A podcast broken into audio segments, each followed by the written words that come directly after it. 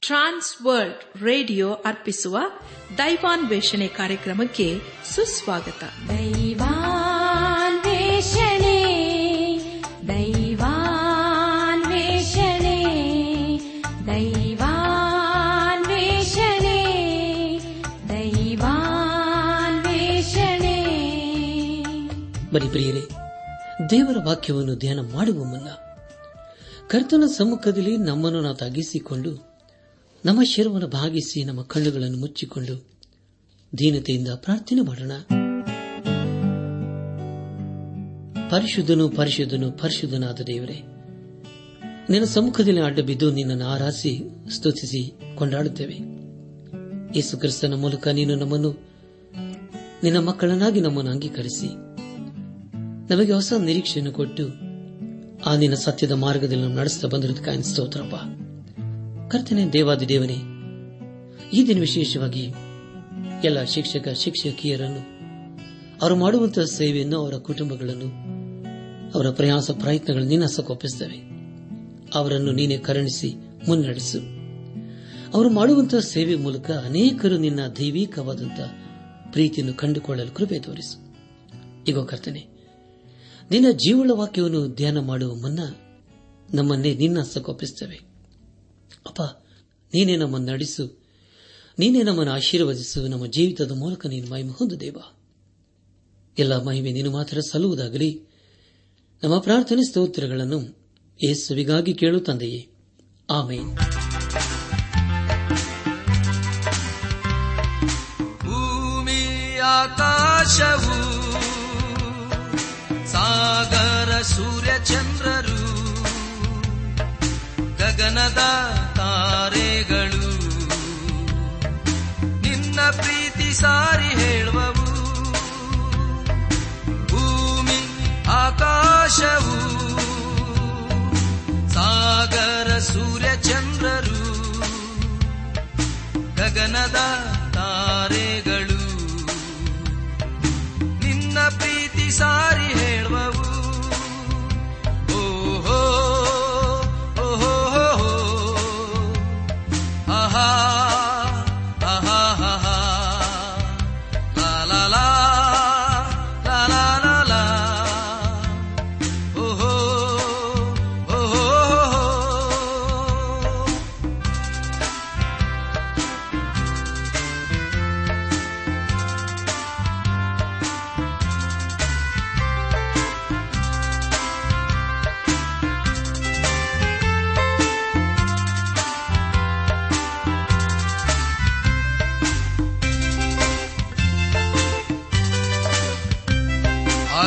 ಆಕಾಶವನ್ನು ಜ್ಞಾನದಿಂದಲೂ ನಿರ್ಮಿಸಿದವ ನೀನಲ್ಲವೇ. ಭೂಮಿಯನ್ನು ಕರುಣೆಯಿಂದಲೂ ಆಸಿದವನು ನೀನಲ್ಲವೇ. ಆಕಾಶವನ್ನು ಜ್ಞಾನದಿಂದಲೂ ನಿರ್ಮಿಸಿದವ ನೀನಲ್ಲವೇ. ಕರುಣೆಯಿಂದಲೂ ಆಸಿದವನು ನೀನಲ್ಲವೇ. ನನ್ನ ಆತ್ಮೀಕ ಸಹೋದರ ಸಹೋದರಿಯರೇ, ದೇವರ ಕೃಪೆಯ ಮೂಲಕ ನೀವೆಲ್ಲರೂ ಕ್ಷೇಮದಿಂದ ಇದ್ದಿರಲವೇ ನೀವು ಸಂತೋಷ ಸಮಾಧಾನದಿಂದ ಇರಬೇಕೆಂಬುದೇ ನಮ್ಮ ಅನುದಿನದ ಪ್ರಾರ್ಥನೆಯಾಗಿದೆ. ಯಾರು ದೇವರನ್ನು ತಮ್ಮ ಜೀವಿತದಲ್ಲಿ ಆಚರಿಸಿಕೊಳ್ಳುತ್ತಾರೋ ಅಂತವರ ಜೀವಿತದಲ್ಲಿ ಆತನು ತನ್ನ ವಾಗ್ದಾನಗಳನ್ನು ನೆರವೇರಿಸುತ್ತಾನೆ. ಹಾಗೂ ಯಾರು ಆತನಿಗೆ ಅವೇಧಿಯರಾಗಿ ಜೀವಿಸುತ್ತಾರೋ ಅಂಥವರ ಜೀವಿತದಲ್ಲಿ ಆತನು ದಹಿಸುವ ಅಗ್ನಿಯಾಗುತ್ತಾನೆ. ಕಳೆದ ಕಾರ್ಯಕ್ರಮದಲ್ಲಿ ನಾವು ಯೇಷ ಪ್ರವಾದನೆ ಗ್ರಂಥದ ಮೂವತ್ತಾರು ಹಾಗೂ ಮೂವತ್ತೇಳನೇ ಅಧ್ಯಾಯಗಳನ್ನು ಧ್ಯಾನ ಮಾಡಿಕೊಂಡು ಅದರ ಮೂಲಕ ನಮ್ಮ ನಿಜ ಜೀವಿತಕ್ಕೆ ಬೇಕಾದ ಅನೇಕ ಆತ್ಮೀಕ ಪಾಠಗಳನ್ನು ಕಲಿತುಕೊಂಡು ಅನೇಕ ರೀತಿಯಲ್ಲಿ ಆಶೀರ್ವಿಸಲ್ಪಟ್ಟಿದ್ದೇವೆ ದೇವರಿಗೆ ಮಹಿಮೆ ಉಂಟಾಗಲಿ. ಧ್ಯಾನ ಮಾಡಿದಂಥ ವಿಷಯಗಳನ್ನು ಈಗ ನೆನಪು ಮಾಡಿಕೊಂಡು ಮುಂದಿನ ವೇದ ಭಾಗಕ್ಕೆ ಸಾಗೋಣ. ಸನ್ನೆರಿಬ್ಬನು ಸೆಲೆಮನ್ನು ಮುತ್ತಿದ್ದು ಏಷ್ಯಾನ ಮೂಲಕ ಬಂದ ದೈವೋಕ್ತಿ ಹಾಗೂ ಕೊನೆಯಲ್ಲಿ ಸೈನ್ಯರಿಬ್ಬನ ಅಪಜಯವು ಹಾಗೂ ಮರಣ ಎಂಬ ವಿಷಯಗಳ ಕುರಿತು ನಾವು ಧ್ಯಾನ ಮಾಡಿಕೊಂಡೆವು. ಧ್ಯಾನ ಮಾಡಿದಂತಹ ಎಲ್ಲ ಹಂತಗಳಲ್ಲಿ ದೇವಾದ ದೇವನೇ ನಮ್ಮ ನಡೆಸಿದನು. ದೇವರಿಗೆ ಮಹಿಮೆಯುಂಟಾಗಲಿ. ಇಂದು ನಾವು ಏಷಾಯ ಪ್ರವಾದನೆ ಗ್ರಂಥದ ಮೂವತ್ತೆಂಟು ಹಾಗೂ ಮೂವತ್ತೊಂಬತ್ತನೇ ಅಧ್ಯಾಯಗಳನ್ನು ಧ್ಯಾನ ಮಾಡಿಕೊಳ್ಳೋಣ. ಈ ಅಧ್ಯಾಯಗಳಲ್ಲಿ ಬರೆಯಲ್ಪಟ್ಟಿರುವಂತಹ ಮುಖ್ಯ ವಿಷಯಗಳು ಹೆಚ್ಚಿಗೆಯನ್ನು ರೋಗಿಯಾಗಿ ತದನಂತರ ಆರೋಗ್ಯ ಹೊಂದಿದ್ದು, ಬಾಬಿಲಿನ ಅರಸನು ಹೆಚ್ಚಿಗೆಯ ಬಳಿಗೆ ದೂತರನ್ನು ಕಳಿಸಿದ್ದು ಎಂಬುದಾಗಿ. ಪ್ರಿಯರೇ ಮುಂದೆ ನಾವು ಧ್ಯಾನ ಮಾಡುವಂತಹ ಎಲ್ಲ ಹಂತಗಳಲ್ಲಿ ದೇವರನ್ನು ಆಶ್ರಯಿಸಿಕೊಂಡು ಮುಂದೆ ಮುಂದೆ ಸಾಗೋಣ. ಮೂವತ್ತೆಂಟನೇ ಅಧ್ಯಾಯದಲ್ಲಿ ನಾವು ಅರಸನಾದ ಹೆಜ್ಜಿಗೆಯನ್ನ ಅಸ್ವಸ್ಥತೆ, ಪ್ರಾರ್ಥನೆ ಗುಣಮುಖನಾಗುವುದರ ಕುರಿತು ನಾವು ತಿಳಿದುಕೊಳ್ಳುತ್ತೇವೆ. ಹೆಜ್ಜಿಗೆಯನ್ನು ಯರೂಸಲೇಮನು ಈಗಾಗಲೇ ಇಪ್ಪತ್ತೊಂಬತ್ತು ವರ್ಷ ಆಳ್ವಿಕೆ ಮಾಡಿದ್ದಾನೆ. ಆದರೆ ಈ ಅಧ್ಯದಲ್ಲಿ ಯಾದ ಘಟನೆಯ ನಂತರ ಮತ್ತೆ ಹದಿನೈದು ವರ್ಷ ರಾಜ್ಯವಾಳುತ್ತಾನೆಂಬುದಾಗಿ ತಿಳಿದು ಬರುತ್ತದೆ ಯಶ ಪ್ರವಾದನೆ ಗ್ರಂಥ, ಮೂವತ್ತೆಂಟನೇ ಅಧ್ಯಾಯ. ಮೊದಲನೇ ವಚನದಲ್ಲಿ ಹೀಗೆ ಓದುತ್ತೇವೆ. ಆ ಕಾಲದಲ್ಲಿ ಹೆಜ್ಕಿಯನು ಮರಣಕರ ರೋಗದಲ್ಲಿ ಬಿದ್ದನು. ಆಗ ಆಮೋಚನ ಮಗನು ಪ್ರವಾದಿಯೂ ಆದ ಅವನ ಬಳಿಗೆ ಬಂದು ಅವನಿಗೆ, ನಿನ್ನ ಮನೆಯ ವಿಷಯವಾಗಿ ವ್ಯವಸ್ಥೆ ಮಾಡು, ಏಕೆಂದರೆ ನೀನು ಉಳಿಯುವ ಹಾಗಿಲ್ಲ. ಸಾಯಬೇಕಾಗಿದೆ ಎಂಬುದಾಗಿ ಯಹೋವನು ಅನ್ನುತ್ತಾನೆಂದು ಹೇಳಿದನು ಎಂಬುದಾಗಿ. ಪ್ರಿಯರೇ, ಇದು ಎಂಥ ಭಯಂಕರವಾದಂತಹ ವಿಷಯವಲ್ಲವೇ? ಈ ಅಧ್ಯಾಯವು ಬಹು ಆಸಕ್ತಿಕರವಾದಂತಹ ಸಂಗತಿಯೊಂದಿಗೆ ಪ್ರಾರಂಭವಾಗುತ್ತದೆ. ಈ ವಚನವು ಆ ಕಾಲದಲ್ಲಿ ಎಂಬುದಾಗಿ ಪ್ರಾರಂಭವಾಗಿದೆ. ಅಂದರೆ ಪ್ರಿಯರೇ ಹೆಜ್ಜಿಗೆಯನ್ನು ತನ್ನ ಆಳ್ವಿಕೆಯನ್ನು ಮಾಡುತ್ತಾ ಇದ್ದಂತಹ ಕಾಲ ಎಂಬುದೇ ಇದರ ಅರ್ಥವಾಗಿದೆ. ಈಗ ಹೆಜ್ಜಿಕೆಯನ್ನು ಮರಣದ ಹಾಸಿಗೆಯಲ್ಲಿದ್ದಾನೆ. ಅವನನ್ನು ಕೊಲ್ಲಬೇಕೆಂದು ಅನೇಕರು ಕಾದಿದ್ದಾರೆ. ಅದೇ ಸಮಯದಲ್ಲಿ ಅಶ್ವರ್ಯರಿಂದ ಸಮಸ್ಯೆಗೆ ಸಿಕ್ಕಿ ಹಾಕಿಕೊಂಡಿದ್ದಾನೆ. ಅದರ ಜೊತೆ ಜೊತೆಯಲ್ಲಿ ಅವನಿಗೆ ಬಂದಿದ್ದ ಕಾಯಿಲೆ ಬಹು ಭಯಂಕರವಾಗಿತ್ತು. ನನ್ನ ಆತ್ಮಿಕ ಸಹೋದರ ಸಹೋದರಿಯರೇ, ನಾವು ಯಾವಾಗ ಸಾಯುತ್ತೇವೆ ನಮಗೆ ಗೊತ್ತಿಲ್ಲ. ಇಬ್ಬರಿಗೆ ಬರೆದ ಪತ್ರಿಕೆ ಒಂಬತ್ತನೇ ಅಧ್ಯಾಯ, ಇಪ್ಪತ್ತೇಳನೇ ವಚನದಲ್ಲಿ ಹೀಗೆ ಓದುತ್ತೇವೆ. ಒಂದೇ ಸಾರಿ ಸಾಯುವುದು ಆಮೇಲೆ ಮನುಷ್ಯನಿಗೆ ನ್ಯಾಯ ತೀರ್ಪು ಎಂಬುದಾಗಿ. ಪ್ರಿಯರೇ, ಅದೇ ಅದ್ಭುತವಾದ ಸಮಯವಾಗಿದೆ. ಒಂದು ವೇಳೆ ಮರಣದ ಗಳಿಗೆ ನಮಗೆ ಮುಂಚೆಯೇ ಗೊತ್ತಿದ್ದರೆ ಒಂದು ವೇಳೆ ನಮ್ಮ ಜೀವಿತವನ್ನು ನಾವು ಸರಿಪಡಿಸಿಕೊಳ್ಳಬಹುದು. ಆದರೆ ಪ್ರಿಯರೇ, ನಾವು ಯಾವಾಗ ಸಾಯುತ್ತೇವೋ ನಮಗೆ ಗೊತ್ತಿಲ್ಲ. ಹೆಚ್ಚಿಗೆಯ ಮುಂದೆ ಮರಣವು ಎದುರಾಗಿದೆ. ಇಂಥ ಪರಿಸ್ಥಿತಿಯಲ್ಲಿ ಅವನು ಏನು ಮಾಡಿರಬಹುದು? ಏಷ ಪ್ರವಾದನ ಗ್ರಂಥ ಮೂವತ್ತೆಂಟನೇ ಅಧ್ಯಾಯ. ಎರಡನೇ ವಚನದಲ್ಲಿ ಹೀಗೆ ಓದುತ್ತೇವೆ. ಇದನ್ನು ಕೇಳಿದೊಡನೆ ಹಿಚ್ಕಿಯನು ಮೋರೆಯನ್ನು ಗೋಡೆ ಕಡೆಗೆ ತಿರುಗಿಸಿದನು ಎಂಬುದಾಗಿ. ಹಿಚ್ಕಿಯನು ದೇವರ ಮುಂದೆ ಪ್ರಾರ್ಥಿಸುವುದನ್ನು ಕಾಣುತ್ತೇವೆ. ಮೂರನೇ ವಚನದಲ್ಲಿ ಅವನ ಪ್ರಾರ್ಥನೆಯ ಕುರಿತು ನಾವು ಕೇಳಿಸಿಕೊಳ್ಳುತ್ತೇವೆ. ಆ ಪ್ರಾರ್ಥನೆ ಏನೆಂದರೆ, ಯಹೋವನೇ, ನಾನು ನಂಬಿಗಸ್ತನಾಗಿಯೂ, ಯಥಾರ್ಥ ಚಿತ್ತನಾಗಿಯೂ ನಿನಗೆ ನಡೆದುಕೊಂಡು ನಿನ್ನ ದೃಷ್ಟಿಯಲ್ಲಿ ಒಳ್ಳೆಯನಾಗಿದ್ದುದನ್ನು ನೆನಪು ಮಾಡಿಕೋ. ಎಂದು ಪ್ರಾರ್ಥಿಸಿ ಬಹಳವಾಗಿ ಅತ್ತನು ಎಂಬುದಾಗಿ. ಪ್ರಿಯರೇ, ಅವನ ಪ್ರಾರ್ಥನೆ ಬಹು ಗಂಭೀರವಾಗಿದೆ. ಮತ್ತೊಂದು ಸಾರಿ ಅವನ ಪ್ರಾರ್ಥನೆ ಕುರಿತು ಓದಿಕೊಳ್ಳೋಣ. ಅವನು ಹೀಗೆ ಪ್ರಾರ್ಥನೆ ಮಾಡಿದನು, ಯಹೋವನೇ, ನಾನು ನಂಬಿಗಸ್ತನಾಗಿಯೂ, ಯಥಾರ್ಥ ಚಿತ್ತನಾಗಿಯೂ ನಿನಗೆ ನಡೆಕೊಂಡು, ನಿನ್ನ ದೃಷ್ಟಿಯಲ್ಲಿ ಒಳ್ಳೆಯವನಾಗಿದ್ದುದನ್ನು ನೆನಪು ಮಾಡಿಕೊ ಎಂದು ಪ್ರಾರ್ಥಿಸಿ ಬಹಳವಾಗಿ ಅತ್ತನು ಎಂಬುದಾಗಿ. ಕರ್ತನ ಪ್ರಿಯರೇ ಇಂತಹ ಪರಿಸ್ಥಿತಿಯಲ್ಲಿ ಎಂಥವರೂ ಗೋಳಾಡುತ್ತಾರಲ್ಲವೇ ಇಲ್ಲಿ ಹೆಚ್ಚಿಗೇನು ಅದೇ ಮಾಡಿತು ದೇವರ ಮುಂದೆ ಅವನು ಒಳ್ಳೆಯವನಾಗಿ ಕಂಡು ಬಂದನು. ಅವನು ಮೋಶೆಯ ಧರ್ಮಶಾಸ್ತ್ರಕ್ಕೆ ಅನುಸಾರವಾಗಿ ಜೀವಿಸುತ್ತಿದ್ದನು. ಎರಡನೇ ಅರಸುಗಳ ಪುಸ್ತಕ, ಹದಿನೆಂಟನೇ ಅಧ್ಯಾಯ, ಐದನೇ ವಚನದಲ್ಲಿ ಹೀಗೆ ಓದುತ್ತೇವೆ. ಇವರು ಇಸ್ರಾಯೇಲ್ ದೇವರಾದ ಯಹೋವನಲ್ಲಿ ಭರವಸೆವಿಟ್ಟಿದ್ದನು. ಯಹೋದ್ಯರಲ್ಲಿ ಇವನಿಗೆ ಸಮಾನನಾದ ಅರಸನು ಮುಂಚೆಯೂ ತರುವಾಯವು ಇರಲಿಲ್ಲ ಎಂಬುದಾಗಿ. ನನ್ನಾತ್ಮಿಕ ಸಹೋದರ ಸಹೋದರಿಯರೇ ಹೆಚ್ಚಿಗೆಯನು ಒಬ್ಬ ಅದ್ಭುತನಾದಂಥ ಮನುಷ್ಯನೂ ಅರಸನೂ ಆಗಿದ್ದನು. ಅವನು ದೇವರ ಮುಂದೆ ಎಂದೂ ತನ್ನನ್ನು ತಾನು ಹೆಚ್ಚಿಸಿಕೊಳ್ಳಲಿಲ್ಲ. ಮೂವತ್ತೆಂಟನೇ ಅಧ್ಯಾಯ ನಾಲ್ಕು ಹಾಗೂ ಐದನೇ ವಚನಗಳಲ್ಲಿ ಹೀಗೆ ಓದಿದ್ದೇವೆ. ಆಗ ಯೋಹವನು ಏಷ್ಯಾನಿಗೆ, ನೀನು ಹೋಗಿ, ನನ್ನ ಪ್ರಜೆಗಳ ಪ್ರಭುವಾಗಿರುವ ಹೆಚ್ಚಿಕೆಯನಿಗೆ ನಾನು ನಿನ್ನ ಪ್ರಾರ್ಥನೆಯನ್ನು ಕೇಳಿದ್ದೇನೆ. ನಿನ್ನ ಕಣ್ಣೀರನ್ನು ನೋಡಿದ್ದೇನೆ. ನಿನ್ನ ಆಯುಷ್ಕಾಲಕ್ಕೆ ಹದಿನೈದು ವರ್ಷಗಳನ್ನು ಕೂಡಿಸುತ್ತೇನೆ ಎಂಬುದಾಗಿ. ಪ್ರಿಯರೇ, ಮತ್ತೊಂದು ಸಾರಿ ಗೊತ್ತೇನೆ ಆಗ ಯೋಹವನ್ನು ಯೇಷಾನಿಗೆ ನೀನು ಹೋಗಿ ನನ್ನ ಪ್ರಜೆಗಳ ಪ್ರಭುವಾಗಿರುವ ಹಿಜ್ಕಿಯನಿಗೆ, ನಾನು ನಿನ್ನ ಪ್ರಾರ್ಥನೆಯನ್ನು ಕೇಳಿದ್ದೇನೆ. ನಿನ್ನ ಕಣ್ಣೀರನ್ನು ನೋಡಿದ್ದೇನೆ. ನಿನ್ನ ಆಯುಷ್ಯಕ್ಕೆ ಹದಿನೈದು ವರ್ಷಗಳನ್ನು ಕೂಡಿಸುತ್ತೇನೆ ಎಂಬುದಾಗಿ. ಪ್ರಿಯರೇ, ಇದು ಎಂಥ ಅದ್ಭುತವಾದಂತಹ ಆಶೀರ್ವಾದವಲ್ಲವೇ. ದೇವರು ಹಿಜಿಗೆಯ ಪ್ರಾರ್ಥನೆ ಕೇಳಿಸಿಕೊಂಡು ಅವನ ಆಯುಷ್ಕಾಲಕ್ಕೆ ಹದಿನೈದು ವರ್ಷ ಕೂಡಿಸಿಕೊಟ್ಟನು. ಯಾಕೆಂದರೆ ಪ್ರಿಯರೇ, ದಾವಿದನ ಸಲುವಾಗಿ ದೇವರು ಹಾಗೆ ಮಾಡಿದನು. ಇಂದು ಅದೇ ದೇವರು ದಾವಿದನ ವಂಶದಲ್ಲಿ ಹುಟ್ಟಿದ ಯೇಸು ಕ್ರಿಸ್ತನ ಮೂಲಕ ನಮ್ಮ ಪ್ರಾರ್ಥನೆಯನ್ನು ಕೇಳಿಸಿಕೊಳ್ಳುತ್ತಾನೆ. ಯೋಹನ್ ಬರೆದ ಸುವಾರ್ತೆ ಹದಿನಾರನೇ ಅಧ್ಯಾಯ, ಇಪ್ಪತ್ತ ಮೂರು ಹಾಗೂ ಇಪ್ಪತ್ತ ನಾಲ್ಕನೇ ವಚನಗಳಲ್ಲಿ ಹೀಗೆ ಓದುತ್ತೇವೆ. ನಿಮಗೆ ನಿಜ ನಿಜವಾಗಿ ಹೇಳುತ್ತೇನೆ, ನೀವು ತಂದೆಯನ್ನು ಏನಾದರೂ ಬೇಡಿಕೊಂಡರೆ ಅದನ್ನು ಆತನು ನನ್ನ ಹೆಸರಿನ ಮೇಲೆ ನಿಮಗೆ ಕೊಡುವನು. ನೀವು ಇದುವರೆಗೆ ನನ್ನ ಹೆಸರಿನ ಮೇಲೆ ಯಾವುದೊಂದನ್ನು ಬೇಡಿಕೊಂಡಿಲ್ಲ, ಬೇಡಿಕೊಳ್ಳಿರಿ, ನಿಮಗೆ ಸಿಕ್ಕುವುದು. ಆಗ ನಿಮ್ಮ ಆನಂದವು ಪರಿಪೂರ್ಣವಾಗುವುದು ಎಂಬುದಾಗಿ. ಕರ್ತನ ಪ್ರಿಯ ಸಹೋದರ ಸಹೋದರಿಯರೇ, ನಮ್ಮ ಭಿನ್ನಹಗಳನ್ನು ನಾವು ಯೇಸು ಕ್ರಿಸ್ತನ ಮೂಲಕ ತಂದೆಯಾದ ದೇವರ ಬಳಿಗೆ ತೆಗೆದುಕೊಂಡು ಹೋಗಬಹುದು. ಯೇಸು ಕ್ರಿಸ್ತನ ಮೂಲಕ ನಾವು ಬೇಡಿಕೊಳ್ಳುವುದು ಎಂಬುದಾಗಿ ಹೇಳಿದರೆ, ನಾವು ಯೇಸು ಕ್ರಿಸ್ತನಲ್ಲಿ ಇದ್ದೇವೆ ಎಂಬುದೇ ಇದರ ಅರ್ಥವಾಗಿದೆ ಆತನು ನಮ್ಮ ಪ್ರಾರ್ಥನೆಗೆ ಸದುತ್ತರವನ್ನು ದಯಪಾಲಿಸಬಹುದು ಅಥವಾ ಇಲ್ಲದೆ ಹೋಗಬಹುದು, ಅದು ಆತನ ಚಿತ್ತವಾಗಿದೆ.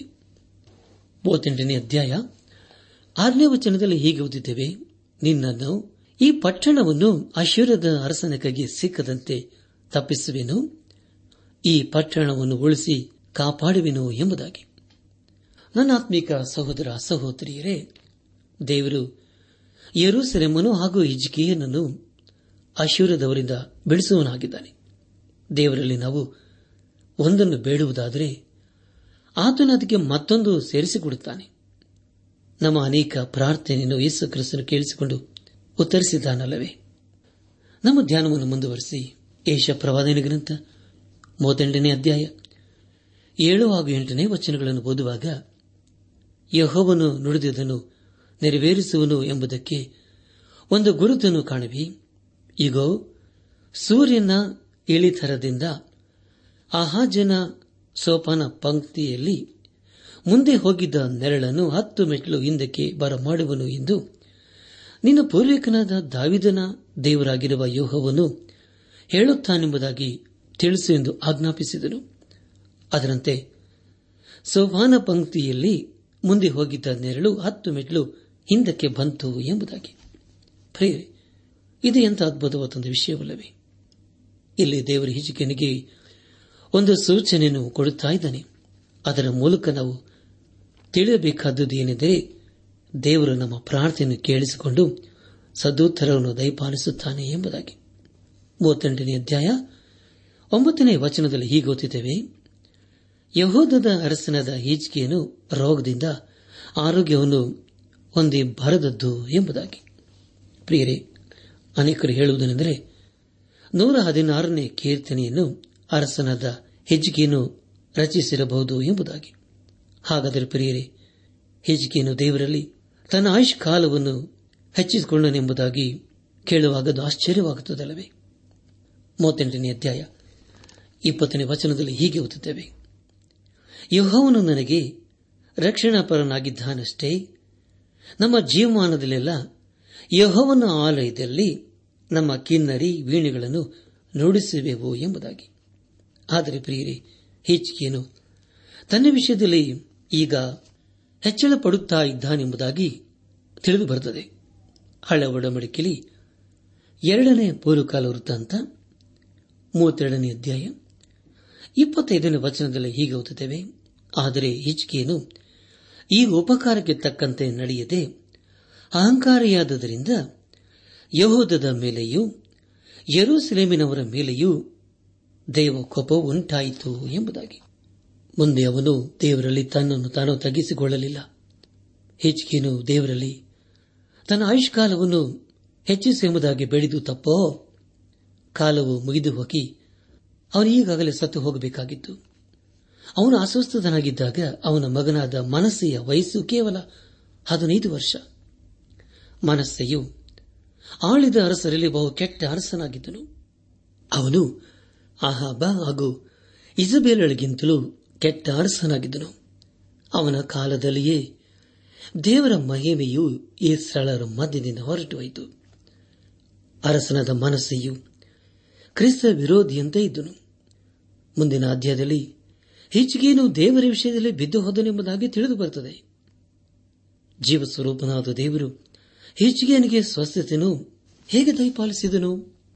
ಪರವಾದಿಯಾದ ಏಷಾಯನು ಅವನಿಗಾಗಿ ತಲೆ ಮೇಲೆ ಕೈಯಿಟ್ಟು ಪ್ರಾರ್ಥಿಸಿದನಾ? ಮೂವತ್ತೆಂಟನೇ ಅಧ್ಯಾಯ. ಇಪ್ಪತ್ತೊಂದು ಹಾಗೂ ಇಪ್ಪತ್ತೆರಡನೇ ವಚನಗಳಲ್ಲಿ ಹೀಗೆ ಓದುತ್ತೇವೆ. ಏಷಾಯನು ಅಂಜೂರದ ಹಣ್ಣುಗಳ ಅಡೆಯನ್ನು ತರಿಸಿ ಕುರಬನ ಮೇಲೆ ಇಟ್ಟರೆ ಅರಸನು ಗುಣ ಹೊಂದುವನೆಂದು ಅಪ್ಪಣೆ ಕೊಡಲಾಗಿ ಹಿಜ್ಕಿಯನ್ನು ತಾನು ಗುಣ ಹೊಂದಿ ಯಹೋವನ ಆಲಯವನ್ನು ಸೇರುವನೆಂಬುದಕ್ಕೆ ಗುರುತೇನೆಂದು ಕೇಳಿದ್ದನು ಎಂಬುದಾಗಿ. ಪ್ರಿಯರೇ, ಇದರ ಕುರಿತು ನಾವು ಯಾಕೋಬನ ಪತ್ರಿಕೆ ಐದನೇ ಅಧ್ಯಾಯ ಹದಿನಾಲ್ಕನೇ ವಚನದಲ್ಲಿ ಹೀಗೆ ಓದುತ್ತೇವೆ. ನಿಮ್ಮಲ್ಲಿ ಅಸ್ವಸ್ಥನಾಗಿರುವವನು ಇದ್ದಾನೋ, ಅವನು ಸಭೆಯ ಹಿರಿಯರನ್ನು ಕರೆಕಳಿಸಿ, ಅವರು ಕರ್ತನ ಹೆಸರಿನಿಂದ ಅವನಿಗೆ ಎಣ್ಣೆ ಹಚ್ಚಿ ಅವನಿಗೋಸ್ಕರ ದೇವರನ್ನು ಪ್ರಾರ್ಥಿಸಲಿ ಎಂಬುದಾಗಿ. ನನ್ನ ಆತ್ಮಿಕ ಸಹೋದರ, ಸಹೋದರಿಯರೇ ದಮಡೆ ಗಮನಿಸಿ, ದೇವರು ಏಷಾಯನ ಹಾಗೂ ಯಾಕೋಬನ ಮೂಲಕ ಹೇಳಿದ್ದು ಒಂದೇ ಆಗಿದೆ. ಒಂದು ವೇಳೆ ನಾವು ಅನಾರೋಗ್ಯದಲ್ಲಿ ಇದ್ದರೆ ಮೊದಲು ಪ್ರಾರ್ಥಿಸಬೇಕು, ನಂತರ ವೈದ್ಯರ ಬಳಿಗೆ ಹೋಗಬೇಕು. ವೈದ್ಯರ ಬಳಿಗೆ ಹೋಗಬಾರದೆಂಬುದಾಗಿ ದೇವರ ವಾಕ್ಯವು ತಿಳಿಸುವುದಿಲ್ಲ. ದೇವರಿಗೆ ಸ್ತೋತ್ರವಾಗಲಿ. ಇಲ್ಲಿಗೆ ಏಷಾ ಪ್ರವಾದನೆ ಗ್ರಂಥದ ಮೂವತ್ತೆಂಟನೇ ಅಧ್ಯಾಯವು ಮುಕ್ತಾಯವಾಯಿತು. ಇಲ್ಲಿವರೆಗೂ ದೇವಾದ ದೇವನೇ ನಮ್ಮ ನಡೆಸಿದನು. ದೇವರಿಗೆ ಮಹಿಮೆ ಉಂಟಾಗಲಿ ಮುಂದೆ ನಾವು ಏಷಾಯ ಪ್ರವಾದನೆ ಗ್ರಂಥದ ಮೂವತ್ತೊಂಬತ್ತನೇ ಅಧ್ಯಾಯವನ್ನು ಧ್ಯಾನ ಮಾಡಿಕೊಳ್ಳೋಣ. ಈ ಅಧ್ಯದ ಮುಖ್ಯ ಪ್ರಸ್ತಾಪ, ಬಾಬೆಲಿನ ಅರಸನು ಹೆಚ್ಕಿಯನ ಬಳಿಗೆ ದೂತರನ್ನು ಕಳಿಸಿತು ಎಂಬುದಾಗಿ. ಪ್ರಿಯರೇ, ಈ ಅಧ್ಯದಲ್ಲಿ ಹಿಚ್ಕೇನು ದೊಡ್ಡ ತಪ್ಪನ್ನು ಮಾಡುತ್ತಾನೆ.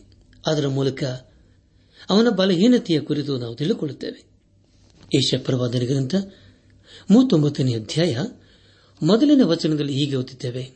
ಅದೇ ಕಾಲದಲ್ಲಿ ಬಲದಾನನ ಮಗನು ಬಾಬಿಲಿನ ಅರಸನೂ ಆದ ಮೇರೋದಕ ಬಲದಾನನೆಂಬವನು ಹೆಚ್ಚಿಗೇನು ಅಸ್ವಸ್ಥನಾಗಿದ್ದು ಗುಣ ಹೊಂದಿದನೆಂದು ಕೇಳಿ ಅವನಿಗೆ ಪತ್ರವನ್ನು, ಬಹುಮಾನವನ್ನು ಕಳಿಸಿದನು ಎಂಬುದಾಗಿ. ಪ್ರಿಯರೇ, ಮೇರೋದಕ ಬಲದಾನ ಎಂಬುವನು ಒಬ್ಬ ಅಯೋಗ್ಯ ಅರಸನಾಗಿದ್ದನು. ಮೇರೋದಕ ಅಂದರೆ ತಿರುಗಿ ಬೀಳುವವನು, ಬಲದಾನ ಅಂದರೆ ದೇವರಲ್ಲಿ ಎಂದು ಅರ್ಥ. ಇವನ ಹಿನ್ನೆಲೆಯಲ್ಲಿ ಬಾಬೇಲಿನ ಸ್ಥಾಪಕನಾದ ನಿಮ್ರೋನ್ ಚಕ್ರವರ್ತಿ ಹಾಗೂ ಸೈತಾನನು ಅವನ ಸಂಗಡ ಇದ್ದುಕೊಂಡು ದೇವರಿಗೆ ವಿರುದ್ಧವಾಗಿ ತನ್ನ ಕಾರ್ಯವನ್ನು ಮಾಡುತ್ತಿದ್ದಾನೆ. ಇಲ್ಲಿ ರಾಯಭಾರಿಗಳು ಹಿಚ್ಕಿನ ಬಳಿಗೆ ಪತ್ರವನ್ನು ತೆಗೆದುಕೊಂಡು ಬಂದಿದ್ದಾರೆ. ಪ್ರಿಯ ದೇವಜನರೇ, ಇಲ್ಲಿ ನಾವು ಹೀಗೆ ಓದಿಕೊಂಡಿದ್ದೇವೆ. ಅದೇ ಕಾಲದಲ್ಲಿ ಬಲದಾನನ ಮಗನು, ಬಾಬೇಲಿನ ಅರಸನೂ ಆದ ಮೇರೋದಕ ಬಲದಾನನೆಂಬವನು ಹಿಚ್ಕೇನೋ ಅಸ್ವಸ್ಥನಾಗಿದ್ದು ಗುಣ ಹೊಂದಿದವನೆಂದು ಕೇಳಿ ಅವನಿಗೆ ಪತ್ರವನ್ನು, ಬಹುಮಾನವನ್ನು ಕಳಿಸಿದನು ಎಂಬುದಾಗಿ. ಪ್ರಿಯ ದೇವ ಜನರೇ ಮುಂದೆ ನಾವು ಎರಡನೇ ವಚನದಲ್ಲಿ ಹೀಗೆ ಓದುತ್ತೇವೆ.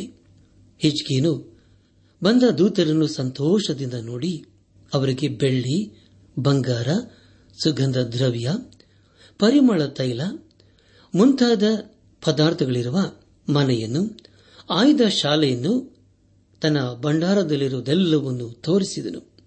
ಅವನ ಅರಮನೆಯಲ್ಲಿಯೂ ರಾಜ್ಯದಲ್ಲಿಯೂ ಅವರಿಗೆ ತೋರಿಸದಿದ್ದ ವಸ್ತುವು ಒಂದು ಇರಲಿಲ್ಲ ಎಂಬುದಾಗಿ. ಪ್ರಿಯರೇ ಹೆಚ್ಚಿಗೆಯಲ್ಲಿ ಹೆಚ್ಚಾದ ಸಂಪತ್ತಿತ್ತು. ಹಳೆ ಒಡಂಬಡಿಕೆಯಲ್ಲಿ ಎರಡನೇ ಪೂರ್ವಕಾಲ ವೃತ್ತಾಂತ, ಮೂವತ್ತೆರಡನೇ ಅಧ್ಯಾಯ, ಇಪ್ಪತ್ತೇಳು ಹಾಗೂ ಇಪ್ಪತ್ತೆಂಟನೇ ವಚನಗಳಲ್ಲಿ ಹೀಗೆ ಓದುತ್ತೇವೆ. ಹಿಚ್ಕಿಯನಿಗೆ ಅತ್ಯಧಿಕವಾದ ಧನ ಘನತೆಗಳು ಒದಗಿದವು. ಅವನು ಬೆಳ್ಳಿ ಬಂಗಾರ, ರತ್ನ, ಪರಿಮಳ ದ್ರವ್ಯ, ಗುರಾಣಿ ಮುಂತಾದ ಶ್ರೇಷ್ಠಾಯುಧ ಇವುಗಳನ್ನು ಇರಿಸುವುದಕ್ಕೋಸ್ಕರ ಭಂಡಾರಗಳನ್ನು, ಧಾನ್ಯ, ದ್ರಾಕ್ಷಾರಸ, ಎಣ್ಣೆ ಇವುಗಳನ್ನು ಸಂಗ್ರಹಿಸುವುದಕ್ಕೋಸ್ಕರ ಉಗ್ರಾಣಗಳನ್ನು ಆಯಾ ಜಾತಿಯ ಪಶುಗಳಿಗೋಸ್ಕರ, ಕೊಟ್ಟಿಗೆಗಳನ್ನು ಆಡು ಕುರಿಗಳಿಗೋಸ್ಕರ, ಹಟ್ಟಿಗಳನ್ನು ಸಿದ್ಧ ಮಾಡಿಸಿಕೊಂಡನು ಎಂಬುದಾಗಿ ನನ್ನಾತ್ಮೀಕ ಸಹೋದರ ಸಹೋದರಿಯರೇ, ಅರಸನಾದ ಹಿಜ್ಕಿಯನು ಬಾಬೇಲಿನಿಂದ ಅಷ್ಟೊಂದು ಸಂಪತ್ತನ್ನು ಹೇಗೆ ಗಳಿಸಿದನು? ಅದಕ್ಕೆ ಕಾರಣ ಯರೂಸೆಲಮಿನಲ್ಲಿ ಇದ್ದ ಎಲ್ಲಾ ಸಂಪತ್ತನ್ನು ಅಶ್ವರದವರಿಗೆ ತೋರಿಸಿದನು. ಹಾಗೆ ಮಾಡಿ ದೊಡ್ಡ ತಪ್ಪನ್ನು ಮಾಡಿದನು. ಇದೆಲ್ಲ ಏಷಾನಿಗೆ ತಿಳಿದು ಬಂದಿತು. ಯಶ ಪ್ರವಾದನ ಗ್ರಂಥ ಮೂವತ್ತೊಂಬತ್ತನೇ ಅಧ್ಯಾಯ ಮೂರನೇ ವಚನದಲ್ಲಿ ಹೀಗೆ ಓದುತ್ತೇವೆ. ಆಗ ಪ್ರವಾದಿಯಾದ ಏಷಾಯನು ಹೆಚ್ಚಿಗೆಯನ್ನು ಬಳಿಗೆ ಬಂದು ಅವನನ್ನು, ಆ ಮನುಷ್ಯರು ಎಲ್ಲಿಯವರು ಏನು ಹೇಳಿದರೆಂದು ಕೇಳಲು ಅವನು, ಅವರು ಬಹು ದೂರ ದೇಶದಿಂದ ಬಾಬೇಲಿನಿಂದ ನನ್ನ ಬಳಿಗೆ ಬಂದವರೆಂದು ಉತ್ತರ ಕೊಟ್ಟನು ಎಂಬುದಾಗಿ. ನನ್ನಾತ್ಮಿಕ ಸಹೋದರ ಸಹೋದರಿಯರೇ, ಹೀಗೆ ಮಾಡಿದ್ದು ಸರಿ ಎಂಬುದಾಗಿ ಹೆಚ್ಚಿಗೆಯನ್ನು ಅಂದುಕೊಂಡನು. ಆದರೆ ಏಷಾಯನು ಅದು ಬಹು ಅಪಾಯ ಎಂಬುದಾಗಿ ಗ್ರಹಿಸಿಕೊಂಡನು. ಏಷ ಪ್ರವಾದಿನಿ ಗ್ರಂಥ, ಮೂವತ್ತೊಂಬತ್ತನೇ ಅಧ್ಯಾಯ. ನಾಲ್ಕನೇ ವಚನದಲ್ಲಿ ಹೀಗೆ ಓದುತ್ತೇವೆ ಏಷಾಯನು ತಿರುಗಿ ಅವನನ್ನು, ಅವರು ನಿನ್ನ ಅರಮನೆಯಲ್ಲಿ ಏನು ನೋಡಿದರು ಎಂದು ಕೇಳಲು ಅವನು ಅರಮನೆಯಲ್ಲಿದ್ದೆಲ್ಲವನ್ನೂ ನೋಡಿದರು. ನನ್ನ ಭಂಡಾರದಲ್ಲಿ ನಾನು ಅವರಿಗೆ ತೋರಿಸದಿದ್ದ ವಸ್ತು ಒಂದೂ ಇರುವುದಿಲ್ಲ ಅಂದನು. ಪ್ರಿಯರೇ, ಎಂಥ ಮೂರ್ಖ ಉತ್ತರವಲ್ಲವೇ. ಏನು ಮಾಡಿದ್ದು ಬುದ್ಧಿ ಇಲ್ಲದಂತಹ ಕಾರ್ಯವಾಗಿತ್ತು. ಐದರಿಂದ ಏಳನೇ ವಚನಗಳಲ್ಲಿ ಹೀಗೆ ಓದುತ್ತೇವೆ. ಆಗ ಅವನು ಹಿಚ್ಕಿನಿಗೆ ಸೇನಾಧೀಶ್ವರನದ ಯಹೋವನ ಮಾತನ್ನು ಕೇಳು. ಆತನು, ನಿನ್ನ ಪೂರ್ವಿಕರ ಕಾಲದಿಂದ ಇಂದಿನವರೆಗೆ ಅರಮನೆಯಲ್ಲಿ ಸಂಗ್ರಹವಾದದ್ದೆಲ್ಲವೂ ಬಾಬಿಲಿಗೆ ಒಯ್ಯಲ್ಪಡುವ ದಿನ ಬರುವುದು. ಇಲ್ಲೇನು ಉಳಿಯುವುದಿಲ್ಲ.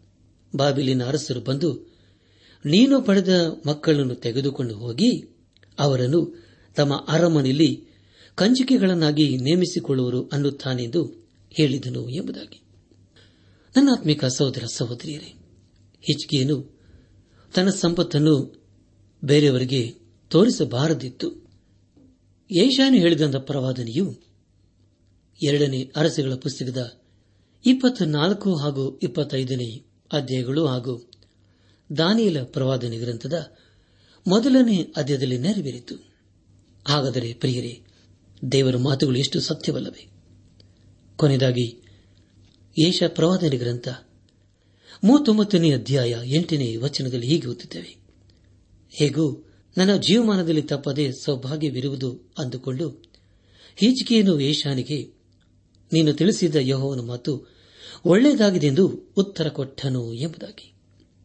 ಪ್ರಿಯರೇ ಹಿಚ್ಕಿಯನ ಆಯುಷ್ ಕಾಲಕ್ಕೆ ಹದಿನೈದು ವರ್ಷ ಕೂಡಿಸಲಾಯಿತು. ಅದು ಒಳ್ಳೆಯದೇ ಎಂಬುದಾಗಿ ನಾವು ತಿಳಿಯಬಾರದು. ಬುದ್ಧಿ ಇಲ್ಲದ ಕಾರ್ಯವನ್ನು ಮಾಡುವುದಕ್ಕೆ ಅವನು ಹದಿನೈದು ವರ್ಷ ಬದುಕಿದನು. ಆ ಅವಧಿಯಲ್ಲಿ ಮೂರು ಪ್ರಾಮುಖ್ಯವಾದಂಥ ಘಟನೆ ನಡೆಯಿತು. ಅದರ ಕುರಿತು ನಾವು ಮುಂದೆ ತಿಳಿಯಲಿದ್ದೇವೆ. ಈ ಸಂದೇಶವನ್ನು ಆಲಿಸುತ್ತಿರುವ ನನ್ನ ಆತ್ಮಿಕ ಸಹೋದರ, ಸಹೋದರಿಯರೇ, ಅರಸನದ ಹಿಜ್ಕಿಯನ್ನು ದೇವರ ಉದ್ದೇಶಗಳನ್ನು ಅರ್ಥ ಮಾಡಿಕೊಳ್ಳಲಿಲ್ಲ. ಯಾವುದು ಮಾಡಬಾರದಿತ್ತೋ ಅದನ್ನೇ ಮಾಡಿ ಕೊನೆಗೆ ಅಪಾಯಕ್ಕೆ ಗುರಿಯಾದನು. ಆದರೆ ಅದರ ಕುರಿತು ಪ್ರವಾದಿ ದೇಶವನ್ನು ಎಚ್ಚರಿಸಿದ್ದನು ಆದರೆ ಹೆಚ್ಚಿಗೇನು ಪ್ರವಾದಿ ದೇಶನ ಮಾತನ್ನು ತೆಗೆದುಕೊಳ್ಳಲಿಲ್ಲ. ಅದೇ ರೀತಿಯಲ್ಲಿ ಪ್ರಿಯನು ನಾವು ಸಹ ಅನೇಕ ಸಾರಿ ದೇವರ ಮಾತಿಗೆ ಅವಿಧೇಯರಾಗುತ್ತೇವೆ. ದೇವರ ಮಾತುಗಳನ್ನು ಉಲ್ಲಂಘನೆ ಮಾಡುತ್ತೇವೆ. ಕೊನೆಗೆ ನಾವು ದೇವರಿಂದ ದೂರ ಹೋಗುತ್ತೇವೆ, ಶಾಪಗ್ರಸ್ತರಾಗುತ್ತೇವೆ.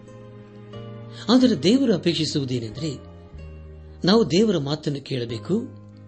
ಆತನ ವಾಕ್ಯಕ್ಕೆ ವಿಧೇಯರಾಗಿ ಜೀವಿಸಬೇಕು. ನಮ್ಮ ಜೀವಿತದ ಮೂಲಕ ಆತನನ್ನು ಘನಪಡಿಸಬೇಕು ಎಂಬುದಾಗಿ. ಹೌದು ಪ್ರಿಯರೇ, ಆ ದೇವರ ಉದ್ದೇಶಗಳನ್ನು ನಮ್ಮ ಜೀವಿತದಲ್ಲಿ ಅರ್ಥ ಮಾಡಿಕೊಂಡವರಾಗಿ. ದೇವರ ಮೆಚ್ಚುವಂತಹ ಆಲೋಚನೆಗಳನ್ನು ಮಾಡುತ್ತಾ, ದೇವರ ಮೆಚ್ಚುವಂತಹ ಕಾರ್ಯಗಳನ್ನು ಮಾಡುತ್ತಾ, ನಮ್ಮ ಜೀವಿತದ ಮೂಲಕ ದೇವರನ್ನು ಘನಪಡಿಸೋಣ. ಇದು ಒಂದೇ ಒಂದು ಜೀವಿತ ಬೇಗನೆ ಗತಿಸಿ ಹೋಗುವುದು. ಆ ದಿನವು ನಮ್ಮ ಜೀವಿತದಲ್ಲಿ ಬರುವುದಕ್ಕೆ ಮುಂಚಿತವಾಗಿ ಹಿಂದೆ ನಾವು ದೇವರ ಕಡೆಗೆ ತಿರುಗಿಕೊಂಡು ಆತನನ್ನು ಘನಪಡಿಸುತ್ತಾ ನಮ್ಮ ಜೀವಿತದ ಮೂಲಕ ಆತನನ್ನೇ ಮಹಿಮೆ ಪಡಿಸುತ್ತಾ ಆತನ ಆಶೀರ್ವಾದಕ್ಕೆ ನಾವು ಪಾತ್ರರಾಗೋಣ. ಪ್ರಿಯರೇ, ದೇವರ, ನಮ್ಮ ಜೀವಿತದಲ್ಲಿ ಕೊಟ್ಟಿರುವಂತಹ ಸಮಯವನ್ನು ನಾವೆಂದಿಗೂ ವ್ಯರ್ಥ ಮಾಡಿಕೊಳ್ಳಬಾರದು. ದೇವರು ಕೊಟ್ಟಂತಹ ಸಮಯ, ದೇವರು ಕೊಟ್ಟಂತಹ ವಾಕ್ಯ ಇದು ಬಹು ಶ್ರೇಷ್ಠವಾದದೆಂಬುದಾಗಿ ನಾವು ಗ್ರಹಿಸಿಕೊಂಡವರಾಗಿ ಅದಕ್ಕೆ ಅಧೀನರಾಗಿ, ವಿಧೇಯರಾಗಿ, ಬದ್ಧರಾಗಿ ನಾವು ಜೀವಿಸುತ್ತಾ ಆತನ ಆಶೀರ್ವಾದಕ್ಕೆ ಪಾತ್ರರಾಗೋಣ. ಹಾಗಾಗುವಂತೆ ತಂದೆಯಾದ ದೇವರು, ಯೇಸು ಕ್ರಿಸ್ತನ ಮೂಲಕ ನಮ್ಮೆಲ್ಲರನ್ನು ಆಶೀರ್ವದಿಸಿ ನಡೆಸಲಿ.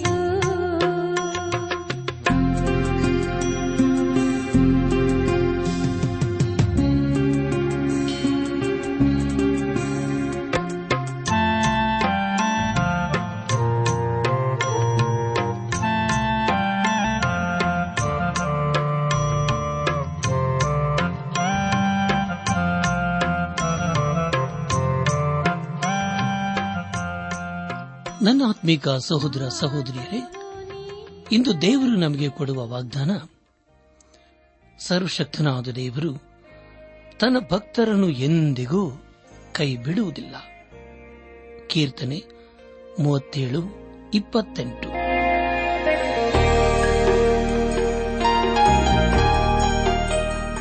ಪ್ರಿಯರೇ, ದೈವಾನ್ವೇಷಣೆ ಕಾರ್ಯಕ್ರಮವು ನಿಮ್ಮ ಅನುದಿನ ಜೀವನಕ್ಕೆ ಬೇಕಾದ ನವ ಉತ್ತೇಜನ ಹಾಗೂ ಆಶೀರ್ವಾದ ನೀಡಿದೆ ಎಂದು ನಾವು ನಂಬುತ್ತೇವೆ. ನಿಮ್ಮ ಅನಿಸಿಕೆ ಹಾಗೂ ಅಭಿಪ್ರಾಯ ನಮ್ಮೊಂದಿಗೆ ಪತ್ರದ ಮೂಲಕ ಇಮೇಲ್ ಅಥವಾ ದೂರವಾಣಿ ಮೂಲಕ ದಯಮಾಡಿ ತಿಳಿಸಿರಿ.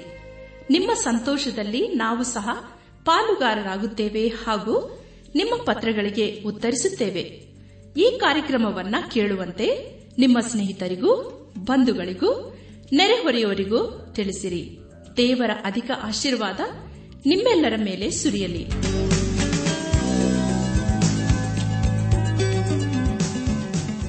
ನಮ್ಮ ವಿಳಾಸ ದೈವಾನ್ ವೇಷಣೆ ಟ್ರಾನ್ಸ್ ವರ್ಲ್ಡ್ ರೇಡಿಯೋ, ಇಂಡಿಯಾ, ಟಪಾಲು ಪೆಟ್ಟಿಗೆ ನಾಲ್ಕು ಮೂರು ಎರಡು ಸೊನ್ನೆ, ಬೆಂಗಳೂರು ನಲವತ್ಮೂರು. ದೈವಾನ್ ವೇಷಣೆ Trans World Radio, India, post box four three two zero Bangalore forty three ದೂರವಾಣಿ ಸಂಖ್ಯೆ ಒಂಬತ್ತು ಎಂಟು ನಾಲ್ಕು ಐದು ಆರು ಒಂದು ಆರು ನಾಲ್ಕು ಒಂದು ಎರಡು. ನಮ್ಮ ಇಮೇಲ್ ವಿಳಾಸ Kannada TTB at radio eight eight two dot com ನಮಸ್ಕಾರ, ಪ್ರಿಯರೇ.